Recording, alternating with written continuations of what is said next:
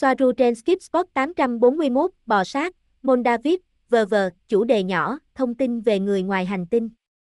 Ngày 22 tháng 12 năm 2022. Nhiễm sắc thể. Robert, về nhiễm sắc thể. Nó thế nào? Tây Gen 24, 12 và Soarunian 24, 24 hay 48, 24. Yaji, chỉ là tôi hiểu nó là 24, 24 nhưng điều mà tôi sẽ phải điều tra là tại sao người Tây Gen lại nói rằng họ là 48, 24. Điều tôi nghĩ là họ thêm tới 24 nhiễm sắc thể cộng với 24 sợi để có tổng số 48, nhưng sau đó họ đếm lại các sợi, như thể các sợi tạo nên nhiễm sắc thể, rõ ràng tạo thành chúng, giống nhau, và đồng thời chúng là một thứ riêng biệt. Đó là lời giải thích duy nhất của tôi. Tôi không có câu trả lời chắc chắn, nhưng như bạn đã thấy, tôi có điều này trong tâm trí. Đây là quan điểm của Tây Dần và quan điểm của Soarunian. Tiền điện tử Robert, họ hỏi tôi và bạn nghĩ gì về tiền điện tử, để tạo ra một quá trình chuyển đổi. Yaji, nhiều phương pháp kiểm soát hơn đi đôi với chương trình loại bỏ tiền mặt, tiền vật chất. Không có gì tốt cho dân số vì nó kiểm soát nhiều hơn, đối với tổng thể. Ngoài ra, nếu đó là tiền điện tử, nó có thể được thiết lập ngày hết hạn, nghĩa là mọi người có một khoảng thời gian để sử dụng nó hoặc nó sẽ không còn hiệu lực. Nói cách khác, tạm biệt tiền tiết kiệm. Đó là lý do tại sao tôi không thích tiền điện tử, chúng chỉ mang lại những lợi ích hảo huyền cho những người muốn kiếm lợi nhuận nhanh chóng, để đổi lấy việc gây ra nhiều chương trình nghị sự hơn để loại bỏ tiền vật chất. Bức ảnh người ngoài hành tinh với Pinochet. Gosia, bức ảnh này có thật không? Soaru X, Athena tôi nghĩ đó là giả. Bạn thấy gì trong bức ảnh? Đầu tiên là bức tường phía sau chắc chắn, dễ làm với Photoshop. Thứ hai, người ngoài hành tinh không có quần áo, tôi không thấy lý do gì để anh ta khỏa thân cho dù anh ta là người ngoài hành tinh xa lạ đến đâu. Họ luôn mang theo một thứ gì đó. Họ thường mặc quần màu xám. Đèn LED. Gosia, bạn có biết gì về đèn xanh đang được lắp đặt trên đường phố để kích hoạt công nghệ nano hay đại loại như thế không? Yaji, tôi chưa nghe nói rằng họ sử dụng ánh sáng xanh để kích hoạt công nghệ nano. Những gì tôi thấy phù hợp là ánh sáng xanh lam có hiện tượng nhấp nháy hoặc xung, có thể dễ dàng mã hóa, chúng cũng có khả năng thâm nhập sâu vào mắt. Vì vậy, tôi thấy khả năng nó có thể được sử dụng để kích hoạt công nghệ nano chẳng hạn như công nghệ bên trong vaccine. Tuy nhiên, những gì tôi biết là họ sử dụng tần số vô tuyến, trong phạm vi vi sóng để kích hoạt công nghệ nano nói trên, điều mà tôi hy vọng mọi người hiểu là rất thực tế chứ không phải hư cấu và họ nên hiểu rõ hơn về điều đó trước khi quá muộn đối với họ. Đối với ánh sáng xanh có trong tất cả các thiết bị có màn hình hiện đại và đèn LED được bán khắp nơi thay cho đèn sợi đốt trước đây, chúng rất có hại cho sức khỏe nói chung chứ không riêng gì mắt. Điều xảy ra là chúng làm thay đổi nhịp sinh học tự nhiên của sinh vật, của con người, khiến giấc ngủ và nhịp trao đổi chất của họ bị thay đổi, trực tiếp và thông qua rối loạn giấc ngủ. Gây ra một số vấn đề về thể chất, từ tăng cân, mệt mỏi mãn tính, dẫn đến hậu quả là thiếu tập thể dục và các vấn đề về nội tiết tố trong số nhiều vấn đề khác. Vì vậy, theo ý kiến cá nhân của tôi, tôi thấy rằng việc mọi người bị buộc phải mua đèn LED để chiếu sáng ngôi nhà của họ là một phần của cùng một chương trình nghị sự nhằm giữ cho mọi người trở thành zombie, cùng một chương trình nghị sự giảm dân số trên thế giới. Họ buộc phải sử dụng loại đèn này với lý do chúng tiết kiệm điện hơn so với đèn dây tóc sợi đốt. Trái ngược với đèn LED hay đèn tuyết huỳnh quang, đèn sợi đốt phát ra tia hồng ngoại giúp bình thường hóa và khắc phục các vấn đề về nhịp sinh học, nội tiết tố, trao đổi chất và những vấn đề khác. Trong trường hợp này, nếu ánh sáng hồng ngoại là thứ bạn đang tìm kiếm, thì một ngọn nến, đèn dầu hoặc lửa trại cũng phát ra nó với lượng tốt. Tất nhiên, chưa kể đến mặt trời. Thông tin thêm về bò sát. Robert, và những con người bò sát đó thông thường khi họ ở trong nhóm của họ, họ biến đổi thành những gì họ đang có. Gia di, tôi hiểu rằng họ cần phải nỗ lực để duy trì một hình dạng nhất định. Nếu họ thư giãn, họ trở lại ban đầu. Mọi thứ đều là tinh thần. Gosia, và một điều khác mà tôi nghĩ, về việc loài bò sát chuyển đổi thành con người. Nếu họ có thể biến hình thành con người, liệu họ có thể biến hình thành người Sirius hay Andromeda không? Để họ có thể xâm nhập vào các chủng tộc trên. Gia di, vâng, họ có thể. Robert, đúng, chúng có thể nhưng vì họ đã kích hoạt thần giao cách cảm ở mật độ trên nên họ sẽ nhận ra rằng chúng không như những gì chúng thể hiện. Gia Di, trên trái đất, họ quan tâm đến việc vượt qua con người. Và nếu hoàng tử xứ Will định làm xét nghiệm máu trong phòng thí nghiệm dành cho người bình thường, nơi họ sẽ không bao giờ đến, thì kết quả hoàn toàn của con người sẽ xuất hiện, mặc dù không phải vậy. Và chính xác, Robert, ở đây không dễ để mạo danh người khác chỉ vì vẻ bề ngoài. Nhưng vâng, tất nhiên là có. Gosia, nhưng họ có thử điều đó không? Gia Di, vâng, nghe nói rằng họ đã thử điều đó trong quá khứ. Robert, tôi nghĩ đó là qua cách họ nghĩ. Gosia, và lối suy nghĩ đó là gì? Đặc điểm của nó là gì? Gia Di, khác với chủng tộc cơ bản, những suy nghĩ mà họ sẽ không có, những sở thích kỳ lạ. Ví dụ xu hướng tình dục kỳ lạ. Đó là nơi mà sự khác biệt xuất hiện đầu tiên. Bởi vì họ gặp khó khăn trong việc che giấu những khía cạnh hoặc đặc điểm của bò sát. Gosia, xu hướng kỳ lạ. Như thế nào? Rằng họ thích trẻ em. Có người hỏi tôi liệu đó có phải là ấu dâm không? Gia Di, họ thích trẻ con, họ thích nghi lễ, và họ chỉ thoát khỏi những hành vi tình dục cực đoan như tra tấn hoặc bạo dâm. Nhưng việc một người thích điều này cũng là do ảnh hưởng của bò sát mà không cần phải là bò sát. Đó là, có những yếu tố xã hội và thao túng thúc đẩy một người bình thường hướng tới việc có những khuynh hướng này. Nhưng trong trường hợp của trái đất, ảnh hưởng của phương tiện truyền thông bò sát là đáng chú ý, điều này hướng dẫn con người muốn, thích và cần những xu hướng tình dục kỳ lạ hoặc biến thái. Robert, nhưng con người có gì mà những chủng tộc khác không có? Gia Di, một linh hồn ngây thơ. Gosia, và những đặc điểm khác của nó là gì? Ngoài tình dục. Làm thế nào để nhận biết một sinh vật bò sát qua cách tồn tại của nó? Chính xác thì đó là hình thức nào? Gia Di, họ coi mình là trung tâm, lợi dụng, lôi kéo, muốn vượt lên dẫn trước và sẽ nói những điều nâng cao mà họ không áp dụng trong cuộc sống của mình. Chẳng hạn như xu hướng bạo lực như chủ nghĩa duy vật cực đoan, không ngần ngại giết người vì lợi ích tài chính của mình. Danh sách dài. Nhưng như đã nói ở trên, ảnh hưởng của bò sát đối với một đối tượng con người bình thường cũng có liên quan nhiều đến nó. Vì vậy, bò sát thuần túy không dễ nhìn thấy và đó là vấn đề. Robert, nếu một người bò sát xuất hiện trên tàu, họ sẽ nhanh chóng nhận ra điều đó. Gia Di, vâng, nhanh chóng. Gosia, nhưng nếu họ vượt qua con người, giống như nữ hoàng, mà không ai nghi ngờ, trong một thời gian dài, họ có thể che giấu họ là ai. Tôi nghĩ rằng nếu họ có thể trộn lẫn ngay cả giữa những người ngoài hành tinh, ít nhất là trong một thời gian ngắn. Ít người ở đây nhìn thấy nữ hoàng là một loài bò sát. Gia Di, bởi vì họ được truyền bá, nhưng không phải tất cả, tôi chắc chắn rằng có một số lượng lớn những người đã nhìn thấy hoặc biết điều gì đó, nhưng im lặng vì sợ hãi. Ngoài ra, họ còn bị đe dọa nếu lên tiếng. Gosia, có thể, vâng.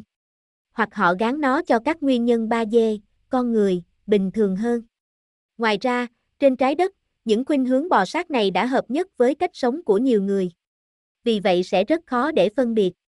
Gia Di, đúng vậy, bởi vì nếu bạn nhìn vào những gì họ làm và họ là gì từ một góc độ khác, thì sự tồn tại của họ trùng lập với con người và với những người khác. Câu hỏi về tần số. Điều đó có nghĩa là con người với năm giác quan hạn chế của mình sẽ chỉ có thể nhìn thấy phần con người của nữ hoàng bò sát và những thứ tương tự. Tuy nhiên từ phạm vi tần số nhận thức được mở rộng hơn, có thể hiểu và thấy rằng đồng thời họ cũng là con người. Nói cách khác, không phải họ chính xác là người biến hình mà họ là đồng thời là con người và bò sát, và điều đó cho thấy họ là ai, tùy thuộc vào khả năng của chính người quan sát. Gosia, được rồi và về những đứa trẻ trên trái đất, những đứa trẻ vô tội. Nhưng, là những linh hồn, họ cũng mang gánh nặng và nhiều tổn thương. Trừ khi họ thích những linh hồn xa xét trẻ em, tươi mới. Gia Di, vâng, họ có sở thích về linh hồn xa xét trẻ em. Tươi mới.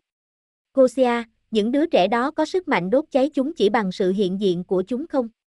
Bởi vì người ta cũng nói rằng tần số cao sẽ đốt cháy chúng. Vì vậy, chúng sẽ không đến gần. Gia Di, rõ ràng đó là sự thật. Với tần số hiện sinh cao mang đến khả năng miễn nhiễm nhất định đối với các mánh khóe của chúng, khiến chúng dễ bị tổn thương, chúng nhận ra và cảm thấy nguy hiểm và tốt hơn là nên rời đi. Chúng dựa vào mánh khóe của mình và nếu nó không hoạt động với ai đó, chúng thấy sự tồn tại của chúng bị đe dọa và sự an toàn cũng như danh tính của chúng bị đe dọa. Gosia, còn công nương Diana thì sao? Cô ấy là ai? Gia Di, thuộc dòng máu hoàng gia, vâng, hoặc cao quý phù hợp với nhu cầu của cô ấy. Nhưng rõ ràng cô ấy có một linh hồn phi con người tiên tiến. Tôi không biết là chủng tộc nào, trong mọi trường hợp, linh hồn không có chủng tộc, họ chỉ thích trở thành chủng tộc, và đó là lý do tại sao họ sử dụng cô ấy, vì sự ngây thơ của cô ấy. Người ta không biết nhưng bằng chứng gián tiếp cho thấy cô ấy không phải là bò sát. Gosia, và bạn có thể bằng cách nào đó xác định vị trí của nữ hoàng bây giờ. Yaji, có thể nhưng rất khó và không chính xác. Máy đọc tâm trí. Robert, Yaji, có máy nào đọc được suy nghĩ không hay chỉ là tưởng tượng thôi? Làm thế nào nó có thể đọc được suy nghĩ? Yaji, nó phụ thuộc vào định nghĩa của đọc suy nghĩ. Nhưng có vẻ như ngày nay đã có. Nhưng sẽ có hai loại chủ yếu. Ví dụ, phương pháp xâm lấn đọc các xung não bằng các cảm biến rất nhạy thuộc loại giao thoa kế, và với thông tin đó, máy tính tạo thành một nhóm các khái niệm chuyển thành kết quả cuối cùng của đọc suy nghĩ. Đó là, họ tạo ra một bản đồ các xung thần kinh và dựa trên bản phản ứng, kết hợp các kết quả tùy thuộc vào loại và vị trí của sự phóng điện của tế bào thần kinh. Loại còn lại phổ biến hơn, đó là máy đọc nét mặt, hành vi, giọng nói, âm sắc, mọi thứ, rồi lại đối chiếu với bản danh sách mà rút ra kết luận đối tượng đang nghĩ gì. Điều này khá hiệu quả nếu nó được kết hợp với hồ sơ tạo sẵn của đối tượng như biết mọi thứ về người đó và đó là theo dõi trực tuyến mọi thứ họ xem, video họ xem, họ mua gì, họ đã thực hiện những tìm kiếm trực tuyến nào và một thực tế đơn giản là toàn bộ cuộc sống của người đó phụ thuộc vào điện thoại di động và ứng dụng. Mọi thứ được chuyển qua một máy tính quyết định phản ứng của mỗi người và thậm chí có thể dự đoán chúng. Hệ thống này rất hiệu quả, đến mức đáng sợ và được sử dụng chủ yếu bởi Google. Với điều này, họ dự đoán mỗi người sẽ làm gì, thậm chí những gì họ sẽ nghĩ nếu một điều như vậy hoặc nếu điều gì đó khác xảy ra với họ. Và sai lầm của người dân là nghĩ rằng họ không quan trọng và đó là lý do tại sao các tập đoàn lớn sẽ không đầu tư vào việc kiểm soát họ. Đó là một sai lầm mà tất cả hoặc gần như tất cả họ đều mắc phải và điều đó thật tồi tệ vì với họ, chúng kiểm soát họ hoàn toàn. Ngay cả những thứ có vẻ vô thưởng vô phạt như xem ảnh trên Pinterest cũng đã định hình sở thích của họ, chưa kể đến những thứ ma quỷ hơn như TikTok. Họ cũng phải hiểu rằng những máy tính này rất mạnh và không có nhiều người trên thế giới như họ được nói, vì vậy máy tính không gặp khó khăn gì trong việc hiểu và lập hồ sơ từng cá nhân để kiểm soát nhóm xã hội của họ và điều này ảnh hưởng đến lợi ích của họ và với nó là văn hóa của họ và do đó kiểm soát ma trận trên trái đất.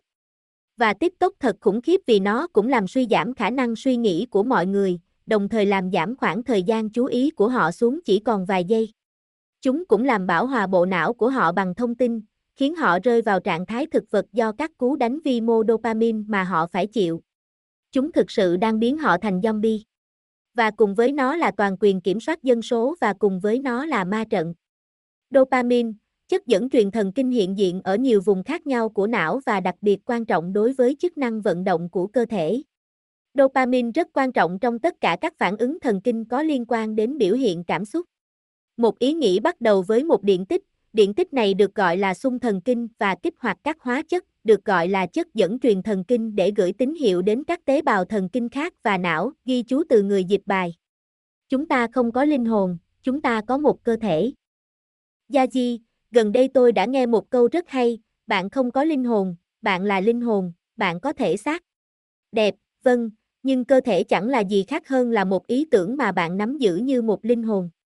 Vì vậy, cơ thể của bạn cũng là sự phản ánh những gì bạn nghĩ rằng bạn đang ở trong một nhóm ý tưởng chứa đựng, hình thành nên khái niệm về con người bạn.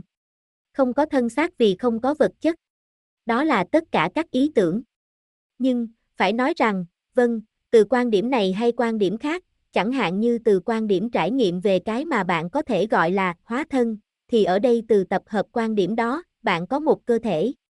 Theo ý kiến khiêm tốn của tôi. Gosia, vâng, chính xác, đó cũng là điều tôi luôn nói. Tôi không tách nó ra. Nếu bạn cứ tách ra, bạn sẽ luôn nghĩ rằng có một cái muỗng. Yaji, vâng, chính xác. Gosia, Robert luôn nói, chúng ta không phải là cơ thể này từ một góc độ nào đó thì có, nhưng đó không phải là cách tôi cảm nhận được. Tôi là cơ thể của tôi, bởi vì cơ thể của tôi là một tập hợp ý tưởng khác mà tôi có. Tất cả mọi thứ là tôi. Không có sự ngăn cách. Tất cả mọi thứ là ý tưởng, do đó tất cả tôi. cơ thể, thế giới, tất cả các ý tưởng, do đó, không có gì ở đó. Không có cơ thể, không có thế giới. Không có cái muỗng. Điều này thật khó nắm bắt nhưng tôi cảm nhận được nó sâu bên trong. Gia Di, vâng, bạn đã hiểu. Bạn không chỉ là cơ thể đó, mà cơ thể của bạn chắc chắn là kết quả của tập hợp các ý tưởng mà bạn nắm giữ và điều đó đã phát triển con người bạn về mặt vật chất. Môn David, Thiên Thạch Gia Di, chúng chủ yếu là tác động của thiên thạch. Điều xảy ra là chính động lực xâm nhập vào bầu khí quyển đã thanh lọc viên đá khỏi những thứ khác như bụi bẩn, do đó để lại với nó một lõi có thể có nhiều loại tùy thuộc vào đá vào ban đầu, loại phổ biến nhất có hàm lượng sắt cao và cùng với chúng có tính chất từ tính cao. Từ xâm nhập, như thể chúng đi vào và bị đốt cháy bởi ma sát với bầu khí quyển. Tuy nhiên, nói một cách chính xác, những loại khác như môn David, giữ trong cấu trúc tinh thể của chính chúng dưới dạng bộ nhớ phân tử, tần số cao từ bên ngoài trái đất. Mặc dù tôi không thích sử dụng các thuật ngữ này nữa, nhưng đó là một chút 5G về tần số, trong 3G trên mặt đất. Nói cách khác, tinh thể giữ tần số cao hơn nhiều so với môi trường trái đất mà chúng đang đắm chìm trong đó. Tên của nó xuất phát từ tiếng Hy Lạp teco hoặc tan chảy. Do hình dạng của chúng có khi đi vào bầu khí quyển của trái đất. Gosia, ok, vậy nếu chúng tinh khiết hơn vì chúng không mang năng lượng 3D đó. Vì vậy, có đáng để mua môn David hơn thạch anh tím trên trái đất không? Gia Di, nó là một mảnh có nguồn gốc ngoài trái đất, mặc dù vậy tôi sẽ không nói rằng chúng tốt hơn so với thạch anh tím trên trái đất. Chỉ cái sau, thạch anh, mới có thể lập trình được hoặc có thể lập trình nhiều hơn với tần số của riêng bạn. Một điều nữa là, cuối cùng, bên trong lớp vỏ trái đất, cách xa ma trận của con người, bản thân trái đất duy trì tần số cao hơn nhiều, do đó chúng cũng là những viên đá tần số cao. Gosia, có thể lập trình nhiều hơn thiên thạch không? Và thiên thạch sẽ được dùng để làm gì?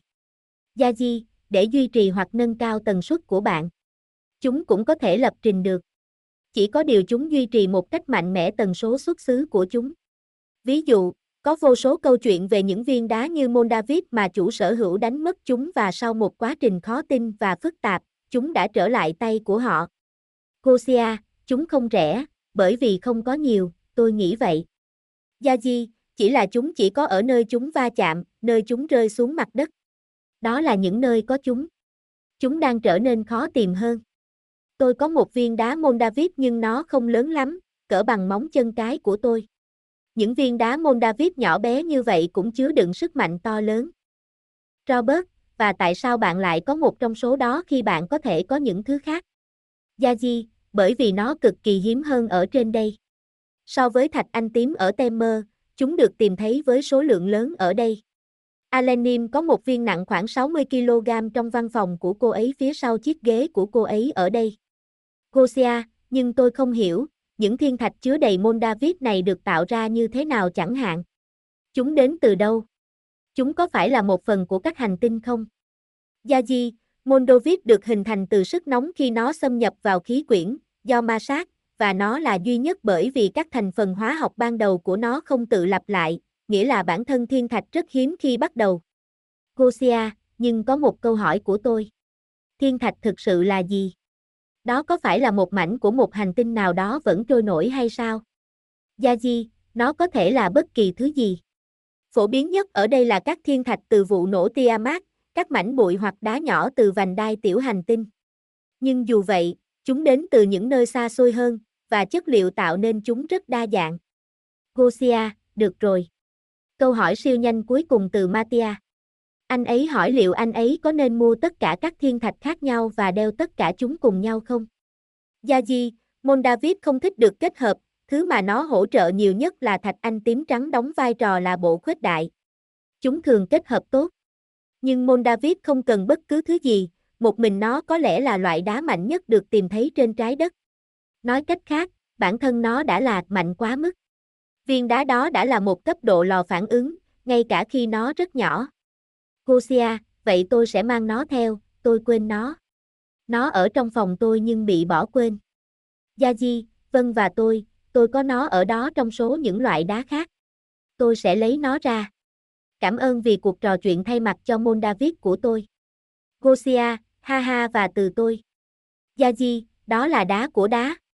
Hãy quên những viên kim cương, môn David hiếm hơn và mạnh hơn nhiều. Gosia, và làm thế nào để bạn biết nếu chúng là giả hay không? Yaji, điều đó tùy thuộc vào từng người, đó là một chủ đề khác, tôi sẽ điều tra nó bởi vì bây giờ bạn nói điều đó, tôi nghĩ rằng tôi đã nghe nói rằng có hàng giả.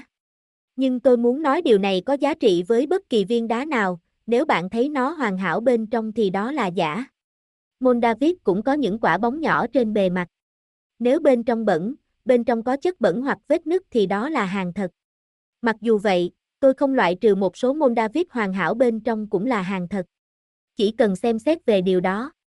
Workbook Gia Di, tôi biết rằng mọi thứ đều được thiết lập và mọi thứ đều được lên kế hoạch và họ mua trọng tài và cầu thủ, và đó là màn kịch liên quan với lợi ích chính trị.